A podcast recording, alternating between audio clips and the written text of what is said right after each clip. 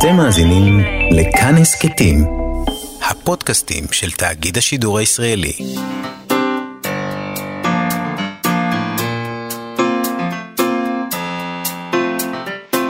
מה שכרוך עם יובל אביבי ומה יעשה לה. שלום, שבוע טוב, אנחנו מה שכרוך בכאן תרבות, מאיה סלע ויובל אביבי, מגזין הספרות היומי שלכם, ב-104.9 ו-105.3 FM. אפשר להזין לנו גם ביישומון של כאן ובאתר של כאן וביישומוני ההסכתים החביבים עליכם, אנחנו גם עולים כהסכת. איתנו באולפן מפיקת התוכנית תמר בנימין, על הביצוע הטכני רועי קנטן. שלום מאיה סלע, גם את פה באולפן. שלום לך יובל אביבי, תודה שהזמנת אותי. אנחנו היום נדבר על אמסטרדם תחת הכיבוש הנאצי, כפי שהיא מופיעה ברומן החדש של ניצן וייסמן, אה, מקום. זה שם הרומן. ספר שהוא עבד עליו שנים ארוכות, ספר ארוך מאוד, על הניסיון של שני אנשים צעירים אה, להימלט מהגורל של יהודי אמסטרדם בשנות ה-40 של המאה הקודמת. ננסה להבין איתו מדוע דווקא אמסטרדם האם היא המקום, או שהמקום הוא משהו אחר לגמרי. ספוילר, המקום הוא משהו אחר לגמרי. נדבר גם עם יונתן דורון שלנו, בפינתו עובר מסך, על הקשר שבין הספרות למסכים שמקיפים אותנו. היום הוא ידבר איתנו על ההבדלים בין ספרים לבין העיבודים שעשו להם למסך. לא תמיד uh, זה אותו דבר. זה מאוד מעניין. כאילו, אתה אומר לעצמך, איזה חירות נוטה לעצמו הבמאי, ולמה, מה הערך בלעשות הבדל כזה? כלומר, אה, אתה יודע, טרומן קפוטי בברקפסט, בארוחת בוקר בטיפאני, כן. אה, חשב על מרלין מונרו כשהוא כתב את זה. כן. אז אתה לוקח את אודרי אבבון עכשיו. כי יש לו שיער שחור. מה נסגר איתך? בן אדם. זה בכלל לא הטיפוס. זה פשוט לא יאמן הדבר הזה. אבל זה סרט נפלא. נכון, אבל זה עבד. כאילו אי אפשר לדמיין את הסרט הזה עם מרלין מונרו. אני יכולה לדמיין אותו, זה סרט אחר לגמרי. אחר כאילו, לגמרי. מה, בעצם הוא, הוא עשה משהו, הוא, הוא רצה איזה פרחה, פרחולה כזאת, והוא... אני לא יודע ו... אם מותר להגיד יותר את המילה הזאת. למה? מותר. כן? כשזה קשור לבלונדיניות אה, אמריקאיות, מותר. אוקיי. בימבו כזאת, היא הייתה אמורה להיות. נכון, ו- לא- ופתאום יש את אודרי אבבון, היא- שהיא כזאת אצילית כזאת. ו... נכון.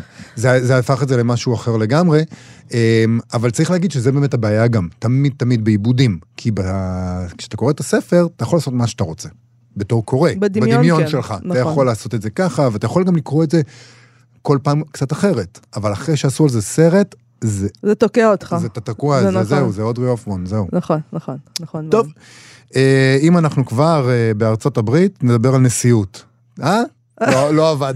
לא. לא עבד בכלל.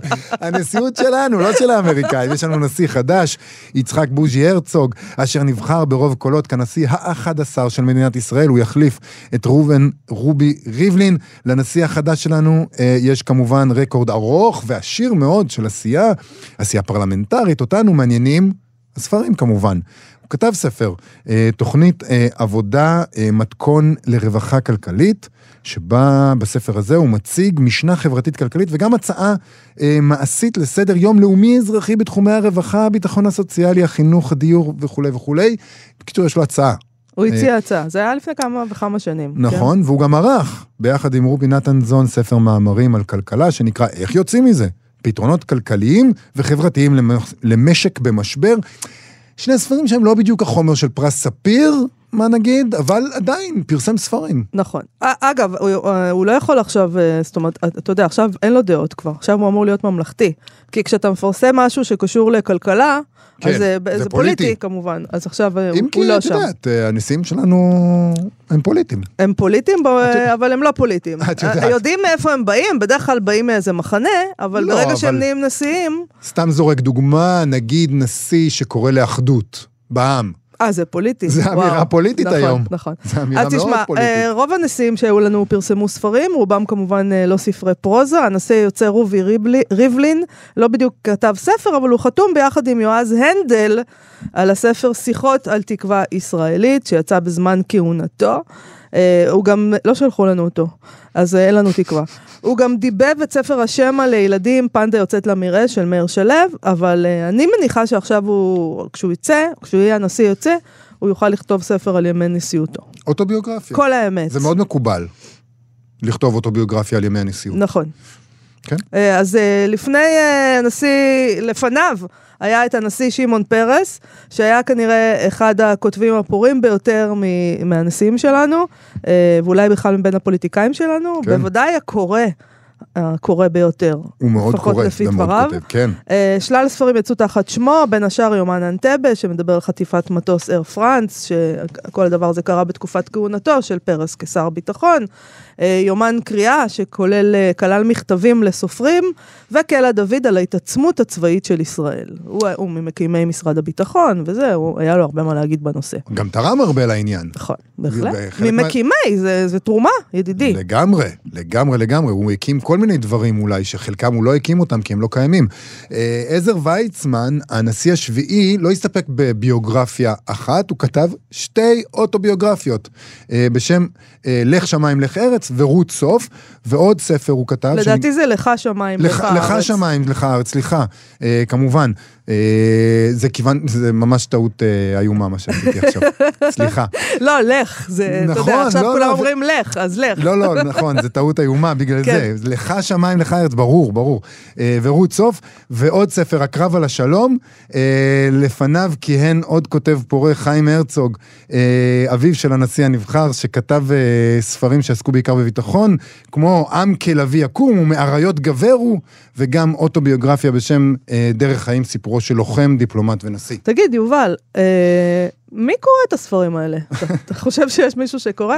טוב, אז הנשיא, זו סתם שאלה כזאת, אבל הנשיא הכי ספרותי שלנו, אה, ספרותי באמת, היה הנשיא החמישי, יצחק נבון, שכתב מחזות, בהם אחד המחזות הישראליים המצליחים ביותר, בוסתן ספרדי, שמספר את סיפורה של שכונת אוהל משה בירושלים, אבל גם הוא כתב את יומן מדיטציה, שיצא לאחרונה, בשנת 2017, בהוצאת חד קרן, ספר שמתאר את חוויותיו של נבון, שניסה לתרגל מדיטציה במהלך ביקור שלו בבורמה, והוא כותב שם, לנגד עיניי הסגורות שתים עננים לבנים ושחורים חליפות, ובאמצע כמין יהלום זהב נוצץ ברקע השחור, מפץ אור גדול.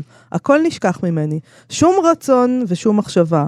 מעין שמן נשפך על ראשי ושוטף את כולי, מעין טראנס עדנה בעצמותה, בעצמותיי ובאיבריי. וביום האחרון הוא מתאר איך בריכוז הראשון הרגשתי ויברציות בפרק זרועי השמאלית ובשתי העיניים. תנודות מלוות קרני אור, מאירות ונעלמות. עננים לבנים, חומר אתרי-איולי מרחף ונעלם, מעגלים מעגלים, שחור לבן, לבן שחור, בא והולך. יפה. יפה מאוד. נכון. אה, יש לנו עוד נשיא, אה, אפרים קציר, הנשיא הרביעי, עמד בראש המחלקה לביופיזיקה במכון ויצמן. הוא כתב ספר קצר ביחד עם פרופסור דוד גבעול, שנשא את השם המעולה, שם מעולה, אה, הצצה למטבחו של הכל יכול, זה שם טוב. אני חושב שזה היה יכול להיות שם, שם של... אה, מטבחו של הכל יכול, כלומר של הקדוש ברוך הוא, נכון? כן, זה ספר אוקיי. שעסק במחקרים פורצי דרך בגנטיקה, ואני חושב שזה לגמרי היה יכול להיות אה, שם של אה, ספר פרוזה. נכון. מטבחו שם, של- שם מעולו, כן. מטבחו של הכל יכול. והוא גם כתב כמקובל אוטוביוגרפיה בשם סיפור חיים. זה...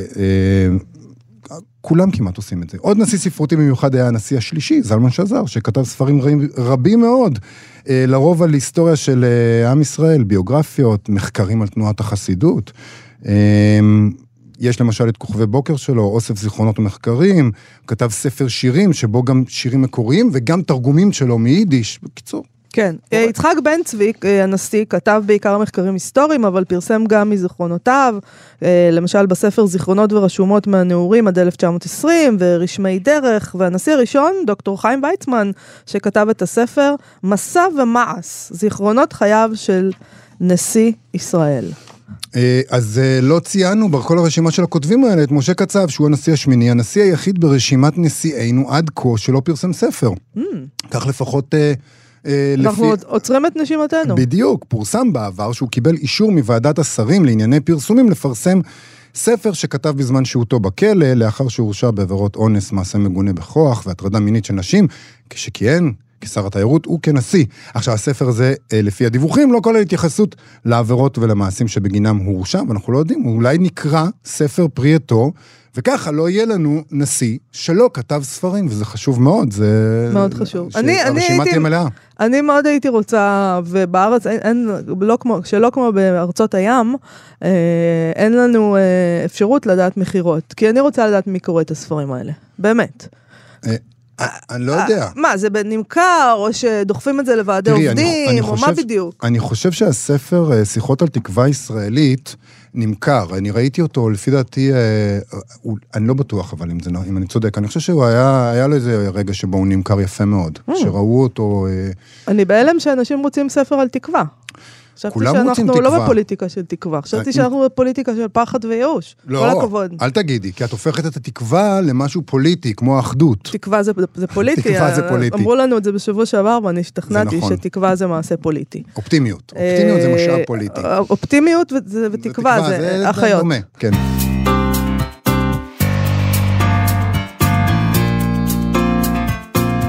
אנחנו חוזרים לאמסטרדם של ראשית שנות ה-40 של המאה הקודמת, לרדיפת היהודים האיומה שם, עם הספר מקום של הסופר ניצן וייסמן, שיצא עכשיו בהוצאת כנרת זמורה ביטן.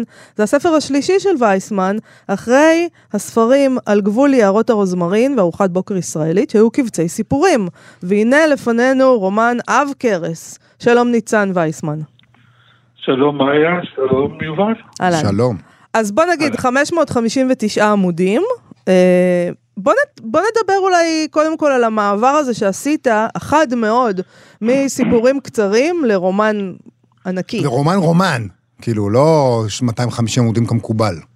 כן. כן, כן, כן. אז אה, זה, זה, זה קרה באמצע העשור הקודם, של אחרי ששני קובצי סיפורים ועוד כמה סיפורים שהתפרסמו בבימות אחרות, סך הכל 15 סיפורים קצרים, קאמרים, על אה, גברים ישראלים רגישים בין הגילים 5 עד 75, שנקלעים למשבר קיומי. החלטתי ש, שעם הדבר הכיפי הזה אני לא אחזור יותר לעולם. אה, זה כן, אני, תרומתי לגבריות הישראלית תרמתי. אז אתה הולך עכשיו לגבריות היהודית אירופאית אה, במשבר. לא, זה, זה קרה בהמשך הדרך. אוקיי. ההחלטה המקורית הייתה שאני הולך לכתוב רומן של אלף עמודים לפחות, אה, זו הייתה החלטה, אלף עמודים. לפחות. אוקיי, לפחות. וזה כן. הולך להיות רומן אפי, לא קאמרי, אה, וש... והגיבור... ותהיה לו גיבורה. הדמות המרכזית תהיה אישה, היא תהיה צעירה, אה, היא לא תהיה ישראלית כמובן, וגם לא תהיה יהודייה ככל הניתן. ואז התחבר לי לסיפור של אמסטרדם, שזה העניין שחקרתי אותו אה, לאורך השנים, מכיוון שהחיים גלגלו אותי לאמסטרדם באלף ואחת הזדמנויות ומצבים. אז, אז, אז, אז זה התחבר לי. זאת אומרת, אתה... שקודם כל, סליחה, בבקשה, יובל. לא, בבקשה. קודם כל הייתה גיבורה בעצם פה ב... אנחנו... נכון, אני לא רוצה להגיד ממנה. יותר מדי, אבל יש לנו אה, נגיד כאן משולש. יש לנו כאן שני גברים ואישה, נכון? כן. שאנחנו יכולים להגיד קודם את זה? קודם כל הייתה בחורה, אוקיי. אישה, אמרתי דיונג, אחר כך אה, זיווגתי לה בן זוג, ש... שהייתה אמורה להציל אותו, ואחר כך אה, באמצע התהליך הצטרף השלישי. כדי שזה כל העסק אה, גם אה, יהיה מעניין וגם יאפשר לי לבטא אה, רעיונות ולהתייחס לסוגיות שנראו לי חשובות לאורך התהליך. אבל יש גם את העניין של לבחור באמסטרדם, שגם היא אה, גיבורה, נגיד, של, ה... של הספר הזה. כן, כן, היא בהחלט גיבורה. תראה, אני, אני, אתם בטח הייתם באמסטרדם, אני יצא לי להיות שם הרבה מאוד פעמים, ו, ו, ו, ומפעם לפעם הרגשתי שמאחורי הפנים המשתנות של אמסטרדם רובצת שם שתיקה צופנת סוד. אה, ו- ו- ואני באופן אישי, כשאני עומד מול סוד, אני, אני חייב לחקור אותו. ו- והתחלתי ללמוד את העניין ולחקור ו- ו- ו- ולקרוא ספרות ו- וללכת למקומות וללכת לפה, ללכת לשם.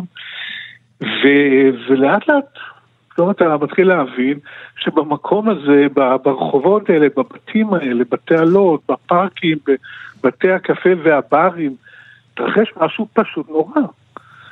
אה, וזה היה לא מזמן.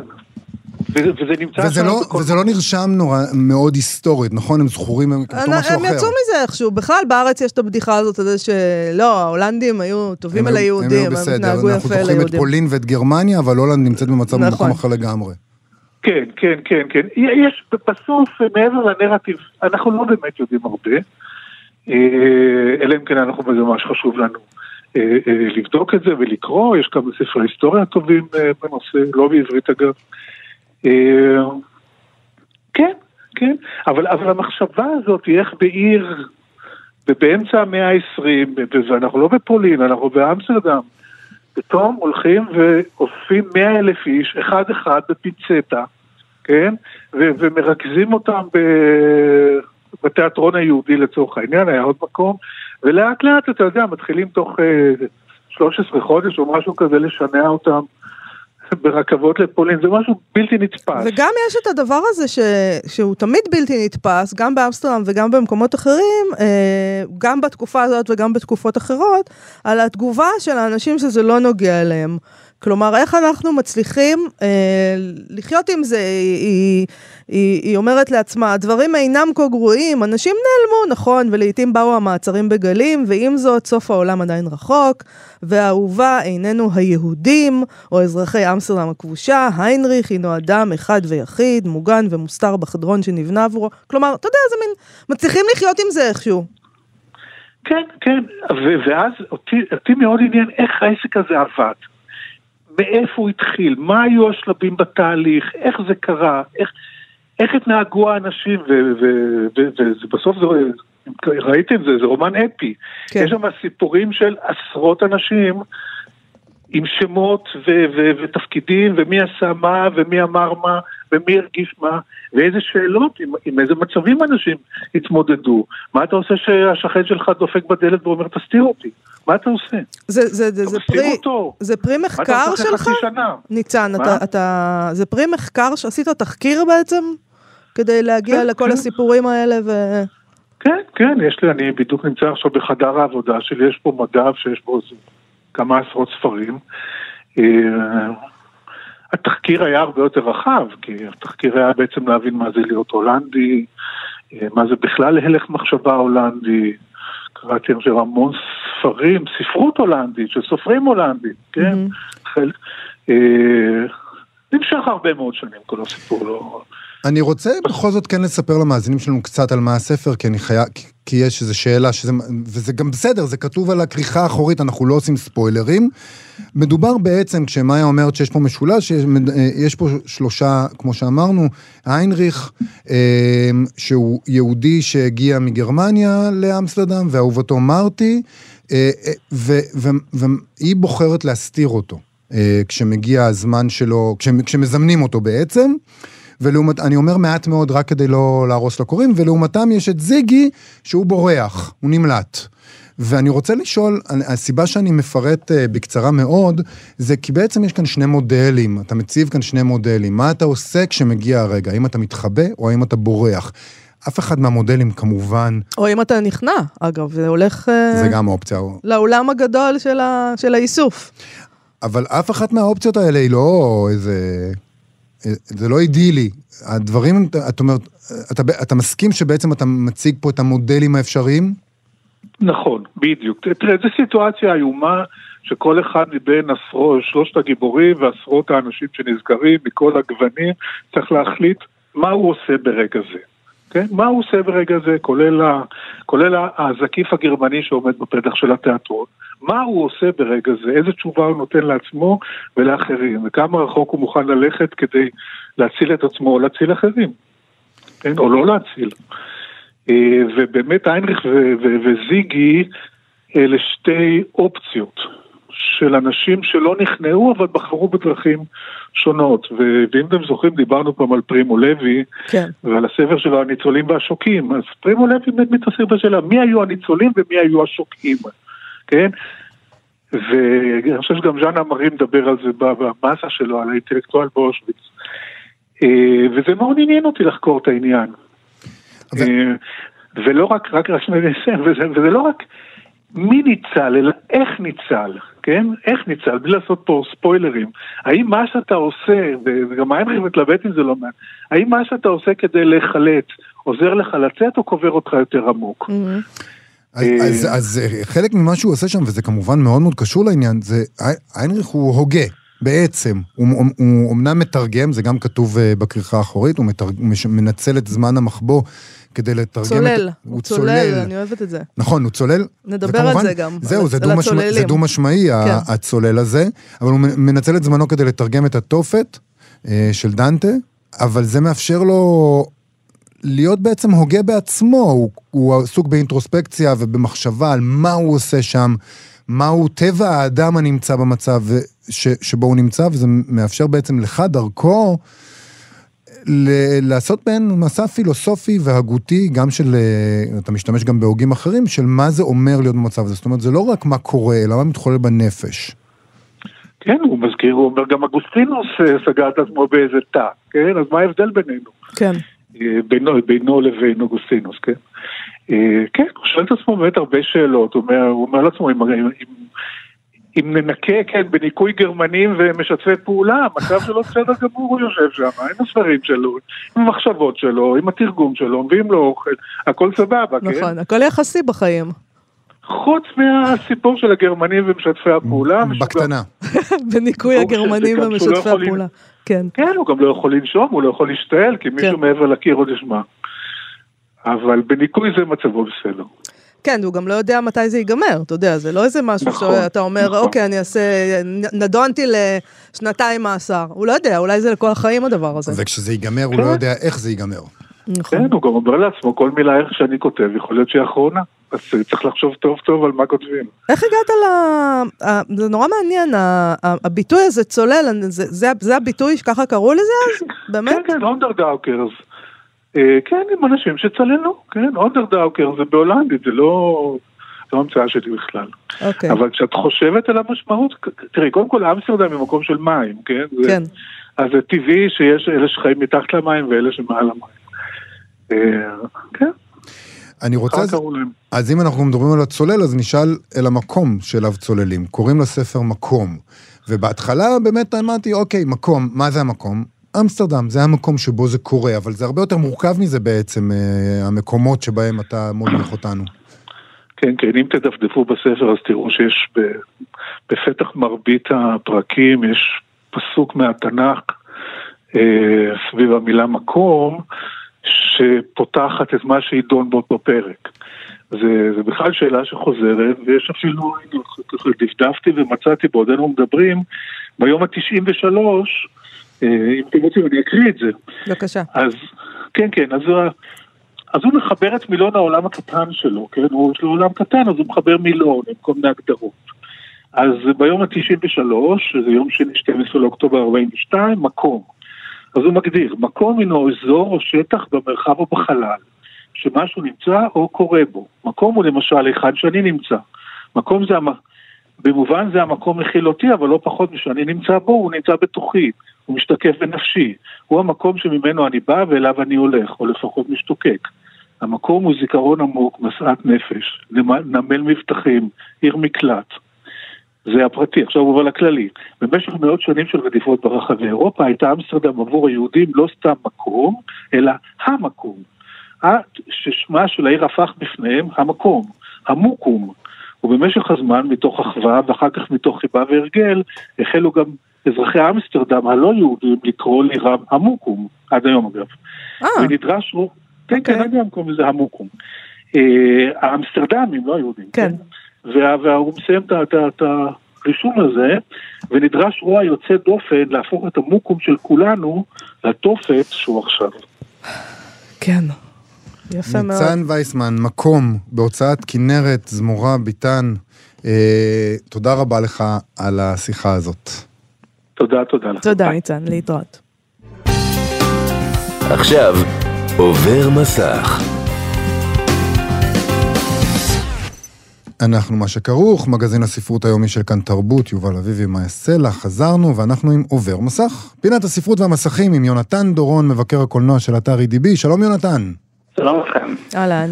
אני מאוד שמח לקראת מה שאנחנו עומדים לדבר היום. למה? כי, אמ, כי זה, זה סופר, אני שמח כל לפני כל פינה. אוקיי, יפה. אז אנחנו שמחים שחלקת את השמחה שלך איתנו. על מה אנחנו מדברים? היום? כן. אנחנו נדבר על השינויים שחייבים לעבור ספרים כדי להיות סרטים טובים. אוקיי. אה. חייבים. חייבים. אסור להיות. נאמנים, אוקיי. אוקיי. אסור להיות נאמנים, ואנחנו נתחיל בדוגמה של ספר, הטיפוז המכני, שלא היה ספר מוכר עד שלי קובריק עשה ממנו סרט, כן. והוא היה נאמן מאוד, זה על אלכס, נער שמוביל חבורה של חברים למעשי פשע בשביל הכיף. בלי- הם לא במצוקה, הם, הם פשוט משעמם להם וכיף להם לפגוע באחרים. אה, הספר מסתיים בפרק שסטני פוריק השמיט, החליט לוותר עליו. ומה שינה את כל הסיפור, כי בפרק האחרון בספר, כן. אלכס בן 18, אב לתינוק, והוא לא בא לו מעשי אלימות, זה משהו שעבר עבר לו, כבר לא בא לו. אה, והוא בעצם אומר שכל המעשי אלימות זה משובת נעורים שחולפת. וזה באמת משנה את כל הדמות ואת כל הסיפור, ואני חושב שהוא בצדק הוריד את זה כי הקהל היה מתאכזב. אתה מבין, בשביל זה ראינו את כל זה? אז בשביל רגע, ההפי אנד הזה? הכל כאילו. קורה אותו דבר בספר, כולל הסוף האמיתי של הסרט, אבל אחרי זה קורה עוד משהו בספר? זה הבנתי נכון? ממש, הפרק ה-21 משנה את הכל. אז תזכיר לנו את מה קורה בסוף הסרט. בסוף הסרט הוא כאילו עובר גמילה, סוג של אה, בוא נוציא ממך את, הרצון לאלימות, מראים לו, הם מנהל כוחות בכוח, אה, כל מיני קטעי אלימות שכאילו יוציאו לו את זה מהמערכת, ואז הוא אומר בקריינות, אה, I was cured, cured all right, כאילו כן, ממש ריפאו אותי. הם חשבו שזה יעבור לי וזה לא. ככה נגמר הפרק ה-20 בספר, פשוט יש עוד אחד. וואו, אוקיי. לא לא זכרתי את זה. הרבה יותר טוב בסרט, לדעתי. כן? כן, נראה לי ככה, לא? גם אני חושב יש שזו הייתה הסצנה... החלטה חכמה. יש את הסצנות אה, האלה אתה גם. חושב שהוא היה צריך להוריד את זה מהספר גם? בעצם אה, אולי היה צריך לכתוב את הפרק האחרון? זה מה שאתה אומר? הוא הוא טוען, אני קראתי לקראת הפינה שוב את הפרק האחרון ומה שהוא כתב עליו ועל זה שסטני לא קרא לו, הוא אומר, בשביל זה כתבתי את הספר. Mm. זו הייתה המטרה שלי. אז הוא הוא מוציא לו את העוקץ מהסיפור, אבל עדיין זה פרסם אותו, זה הספר הכי מפורסם שלו, כן. ובזכות זה אנחנו מכירים את השם שלו לדעתי. לא מאמין דרכו, אבל פשוט זה פרסם אותו. אז זה, זה קורה הרבה שדווקא את הסוף הם משנים? אז צופים אה, אוהבים לשנות, יש לי דוגמה קטנטנה, אחרון לדבר על העומק על הסרט רמבו, עם אה, סילבסטר סטלון. שלא אבל רבים יודעים שהוא מבוסס על ספר. אה, זה ספר אה, על חי- חייל שחוזר מווייטנאם, והוא אה, לא כל כך בריא בנפשו, ובסוף הספר יורים בו, הוליווד לא יכולה, כאילו, לא, איזה מין סוף איך- טוב זה גם אפשר. איך יעשו את רמבו 2, 3, 4 ו-5?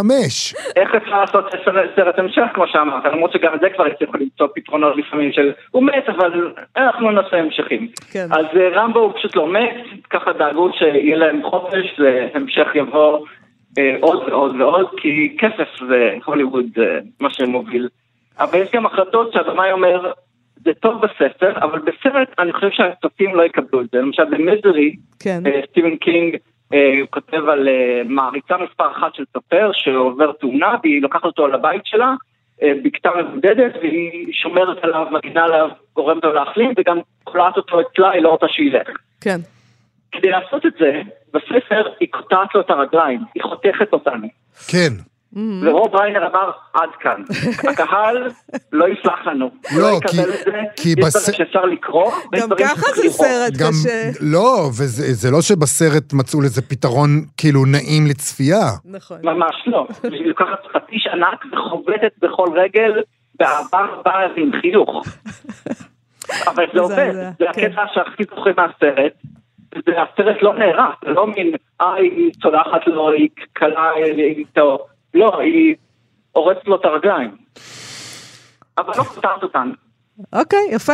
תודה רבה לרוב ריינר על זה. אה, מה עוד? איזה עוד למשל אני דוגמאות? אקח עוד משהו סטיבן קינג, חומות של תקווה, סרט שהרבה אוהבים, סרט מעולה באמת, וכל מי שקרא את הנובלה, בחיים לא יחשוב על מורגן פרימן וטים רובינס בתפקידים הראשיים. מדוע? הסיבה הפשוטה, מורגן פרימן משחק מישהו שקוראים לו רד, ובספר הוא אירי ג'ינג'י, וקוראים לו רד. אז זה לא כך מסתדר. וטים רובינס, לא כל כך. עדיין קוראים לו ככה בסרט. כן, לא שינו כלום, זה מה שיפה. אה, נפלא. מעניין רגע, אבל... אה, ורגע, וטים רובינס?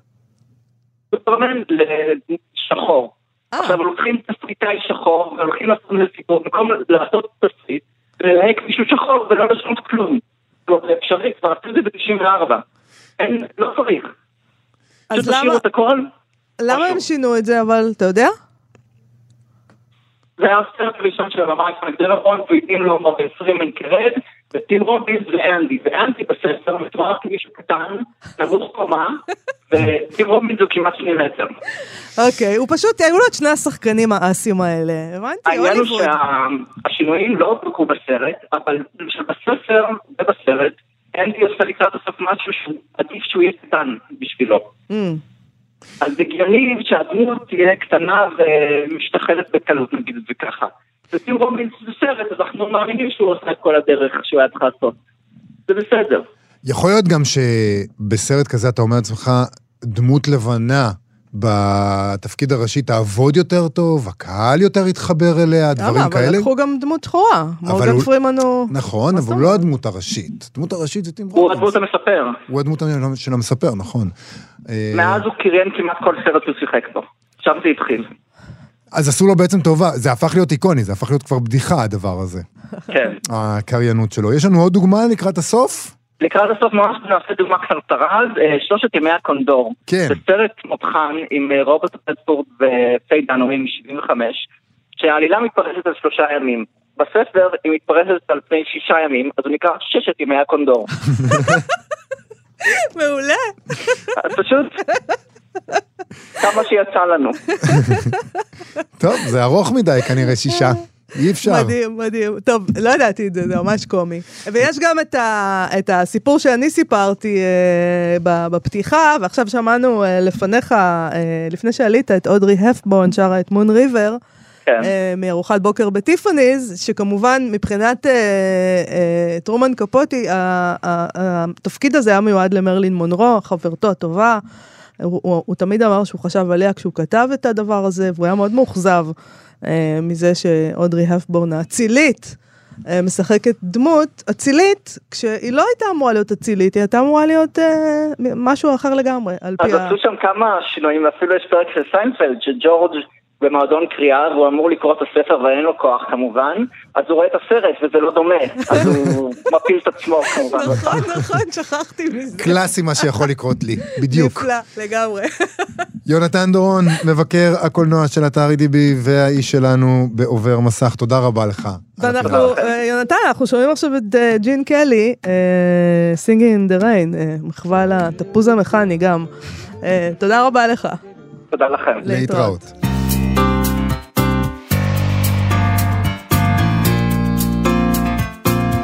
אנחנו חוזרים, אה, עם- ביום שישי, הארבעה ביוני, ציינו את יום 35 במאי, ספרו הנפלא של ערך קסנר, שחוגגים אותו מדי שנה, ארבעה ימים אחרי שחודש מאי מסתיים, כלומר ב-35 במאי, כי אנחנו מתקשים להגיע לתאריך הזה באמצעים קונבנציונליים. אה, בספר הזה אה, יוצא קונרד, הילד קונרד, למסע לים הדרומי עם הדוד שלו ועם סוס מדבר. נכון, אז אנחנו רוצים לשמוע קצת מתוך התסכית 35 במאי שמצאנו בהסכת אוצרות הארכיון, שמומלץ לכולם, שעורך אייל שינדלר שלנו, אה, זה תסכית. כן. שעורך, שככל הנראה הוקלט בסוף שנות ה-60, שימו לב מי המשתתפים בו, אה, בצלאל לוי, אלה מורגן, פנחס קורן, שלום קיטל, עזרא הס, אריה אלדד, רחל ברדור טנט, יהודה הצבע וברנרד ברניר. בוא נשמע קצת. איך זה שהוא מדבר, הסוס הזה? או, פשוט מאוד, היום ה-35 במאי. היום השלושים וחמישה? כן, אתה לא עוקב אחרי הלוח? כן, לא תמיד. תמיד קורים לנו דברים מוזרים ביום חמישי. אך לא עד כדי סוס מדבר. נו, טוב, זה בגלל התאריך. מדוע אתה עצוב? יש לי צרות. בבית? לא, בבית הספר. בחינות? זה מילא. חיבור. כל הטובים בחשבון קיבלו חיבור. המורה אומר שאנחנו חסרי דמיון. כל האחרים קיבלו סיכום פרק בהיסטוריה, ואנחנו צריכים לכתוב חיבור על הים הדרומי. על הים הדרומי? אוי ואבוי, מה נעשה? זה נורא. דמיון באמת אין לך, אבל יש לך דוד שכמוני, וזה שקול כנגד כל דמיון.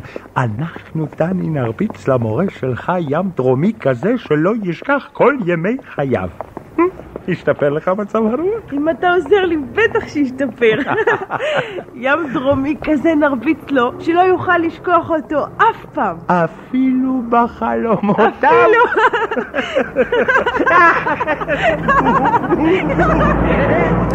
זה כמובן לא בדיוק איך שזה הולך בספר, מה שעשו כאן, עשו כאן מין הצגה מהעניין הזה. זה עיבוד, וכמובן שאפשר לשמוע את הכל באוצרות הארכיון. באתר של כאן? באתר של כאן, כן. נכון, אז תראי, יש את הספר הזה, אני זוכר אותו, את הספר, אה, כילד זה דני שיוצא לים הדרומי עם הדוד סבוני, אבל אה, אנחנו נקרא עכשיו עוד קטע קצר, אה, בתרגום אה, של מיכאל אה, דק, אה, שבו כבר מדובר על... אה, על קונרד והדוד רינגלהוט, שזה נאמן יותר למקור, כן. אבל קצת יותר קשה לי. אבל יותר יפה, אני אוהבת את זה. נורא חבל שתראה שהפכו לנו, אבל אני מבינה למה הם עשו את זה, אבל חבל. כאילו, תנו את זה, כמו שזה, קוראים לו קונרד ו... ורינגלהוט. ורינגלהוט, אז אנחנו יכולים לחיות עם זה. גם היו אנשים שסביבנו, כשהיינו בשנות ה-70, שקראו להם בשמות מוזרים. רינגלהוט? כן, היו כאלה. וסבוני לא. סבוני, למה? סבוני יש? סיבוני היו. סבוני אני לא מכירה. אז נקרא. קונרד ישב על השטיח, דפדף בספר ושתק. האם תהיה מוכן לחבוט באחייני במכת פרסה מכוונת היטב ולהוציא אותו משלוותו? שאל רינגלהוט את אורחו בעל ארבע הרגליים. הסוס תופף בחן לעבר קונרד, תפס את צווארונה בשיניו והניף אותו באוויר. אבל קונרד כלל לא שם לב שהוא כבר לא יושב על השטיח, ובעוד הסוס מחזיק אותו באוויר, הוא המשיך לדפדף בספר ומצחו חרוש קמטי דאגה. אני לא מוצא את זה, דוד, הוא אמר לפתע. את מה? שאל רינגלהוט. את מינפורן בורנהולם? לא, את הים הדרומי, אמר קונרד. את הים הדרומי? שאל הסוס בהפתעה. כשפתח את ליסטותיו כדי לדבר, נפל קונרד בכל חבטה על הרצפה. מזל שהנברשת של מילברג כבר נפלה, אמר הדוד, וחיכך את כפות ידיו בהנאה. אבל מה נעשה עם הים הדרומי הזה? הוא פנה לסוס ואמר, אחייני, צריך לכתוב עד מחר חיבור על הים הדרומי. וזה רק כי אני טוב בחשבון, התלונן קונרד. הסוס הרהר שנייה, אחר כך הוא שאל את הדוד אם יש לו פנאי אחר הצהריים. בוודאי, אמר רינגלהוט, ביום חמישי אני מתחיל את התורנות שלי בבית המרקחת רק בלילה. מצוין, קרא נגרו קבלו. בואו נקפוץ לשם רגע. לבית המרקחת? שאלו קונרד והדוד פה אחד. מה איתכם? אמר הסוס. לים הדרומי כמובן. ואז הוא שאל, אני יכול אה, בבקשה לטלפן מכאן? הדוד רינגלהוט הנהן, הסוס תופף אל הטלפון, לקח את השפורפרת, חייג מספר ואמר, הלו, זה משרד הנסיעות של סוסי הקרקס? אני רוצה לדבר עם הסוס הבוס בעצמו. מדבר? מה נשמע? הרעמה מתחילה להאפיר? נו נו, אנחנו לא נעשים צעירים. תקשיב, מה הדרך הקצרה ביותר לים הדרומי? אני רוצה להיות כאן חזרה בערב. זו בעיה? אל תספר לי סיפורים. איפה אני נמצא? רחוב יוהאן מאייר 13, אצל מכר טוב שלי, אחד בשם רינגלהוט. מה? מצוין. תודה חמה לך, יקירי. הסוס צהל לשלום שלוש פעמים, הניח את השפורפרת, הסתובב אל הקיר ושאל, מה רינגלהוט? רינגלהוט? אולי יש אצלך במסדרון ארון מגולף גדול ושחור? זה אמור להיות ארון עתיק מן המאה ה-15. ונגיד שיש, מה הקשר בין ארון עתיק לים הדרומי ולסוס, ולסוס הבוס? אנחנו צריכים להיכנס לתוך הארון הזה ואז להמשיך ישר ישר, ובתוך שעתיים אנחנו אמורים להגיע לים הדרומי, הבהיר הסוס. תפסיק כבר עם הבדיחות הטפלות האלה, ביקש הדוד רינגלהוט. אבל קונרד זינק כנשוך נחש למסדרון, פתח את דלתות הארון הגדול והעתיק שעמד שם, טיפס לתוכו ומיד נעלם. זה נרניה. ממש נרניה. אמ, וככה זה ממשיך, וזה ספר, אה, ספר מקסים, גם בתרגום החדש. שבו אין את... אה, מעניין אה, למה רצו, זה היה עוד בתקופה שבה כאילו היינו אמורים להיות כולם צברים ולכולם קוראים דני ו... ואין אנשים שקוראים להם קונרד ורינגלהוט וכנראה שזה זה, זאת הסיבה שכך זה היה. אני יכול רק להגיד, אני לא יודע, אבל אני יכול רק להגיד שהספר הזה, הוא הקדים את זמנו, דיברנו, מדברים על הספר הזה, אמ, הוא הקדים את זמנו בהמון דברים, את יודעת? הם מגיעים, במה? הם מגיעים לכל מיני מקומות מאוד מאוד מעניינים. אמ, קודם כל, הם מגיעים לעיר העתיד, שהיא עיר ממוכנת. יש פה אה, טלפון אה, סלולרי. אה, נכון, נכון, יש פה טלפון סלולרי. יש נכון. פה אה, מדרכות נאות באלקטרופוליס, העיר האוטומטית. אגב, שזה מאוד חבל שאין. אין לנו מדרכות נאות. אני לא בטוח שזה חבל, כי את זוכרת מה קורה לאלקטרופוליס? זה החלק המדע בדיוני של ערך קסטנר, שתמיד היה מאוד מאוד אה, אה, ריאליסטי, ותמיד תיאר את אה, חיי הילדים בצורה מאוד מאוד ריאליסטית, והתייחס אליהם מאוד בכבוד. זאת אומרת, הוא תמיד התייחס לדברים מאוד מציאותיים שקורים בחיי הילדים, וזה לא מאוד מקובל אצלו להיות כל כך, למרות שהיה לו גם את אה, האיש הקטן, שזה גם כן קצת פנטזיה, אבל אלקטרופוליס זה לא העיר שהולך לטוב, הכל ממוכן שם, הכל מסודר, אה, ובסופו של דבר החשמל אה, מטיס את, הורס את העיר הזאת, המפעלים מתפוצצים והעיר קורסת. ומה שהוא מנסה להגיד לנו זה, אל תיכנסו אותנו." אל הקדמה יותר מדי. הוא הזהיר אותנו, אבל אנחנו לא נזהרנו, אנחנו לא כן נזהרנו. נכנסנו. אז נגיד יש היום חוות שרתים, אה, נגיד, לא יודעת מה, של פייסבוק וזה. הכל, אה, אולי הם יתפוצצו יום אחד, אבל בינתיים הם שם. אה, טוב, אני רק רוצה לשאול אותך שאלה אחת, שאלה אישית, אתה כן. לא חייב לענות. בסדר. אתה זוכר את כל הפרטים האלה, או שחזרת לאחרונה לספר? לא, ברור שחזרתי. אה, אוקיי. כי אני ממש הרגשתי לרגע שמשהו אצלי ממש משובש, שאני לא זוכרת לגמרי את כל ההמצאות, את כל הפרטים. אני, יפה. אני, אני זוכר חלקים, אבל נגיד... נראה לי שיש לך פשוט זיכרון ממש טוב, אבל... יש שם אה, בים, אני לא זוכר את השם שלה, אבל יש נערה שהיא אה, דמקה כזאת, כי אביה שחור ואימה לבנה, והיא, והיא שחור לבן, כמו אה, שח. וזה אני זוכר בלי להסתכל מחדש, זה נחקק לי בזיכרון. יפה. אה, אוקיי. אז יש דברים שכשאתה בן אה, עשר וקורא את זה לראשונה, הם נתבעים בך ואתה לא משתחרר מהם, ויש מאוד. דברים שהמוח שלך עושה מה שהוא רוצה. אמת לאמיתה. וזה זמננו לסיים. בוא נודה למפיקת התוכנית שלנו, תמר בנימין, ולרועי קנטן שעל הביצוע הטכני. נשמח אם תבואו לבקר אותנו בעמוד הפייסבוק שלנו, בעמוד הפייסבוק של כאן תרבות. אנחנו נהיה פה שוב מחר, להתראות. להתראות. אתם מאזינים לכאן הסכתים, הפודקאסטים של תאגיד השידור הישראלי.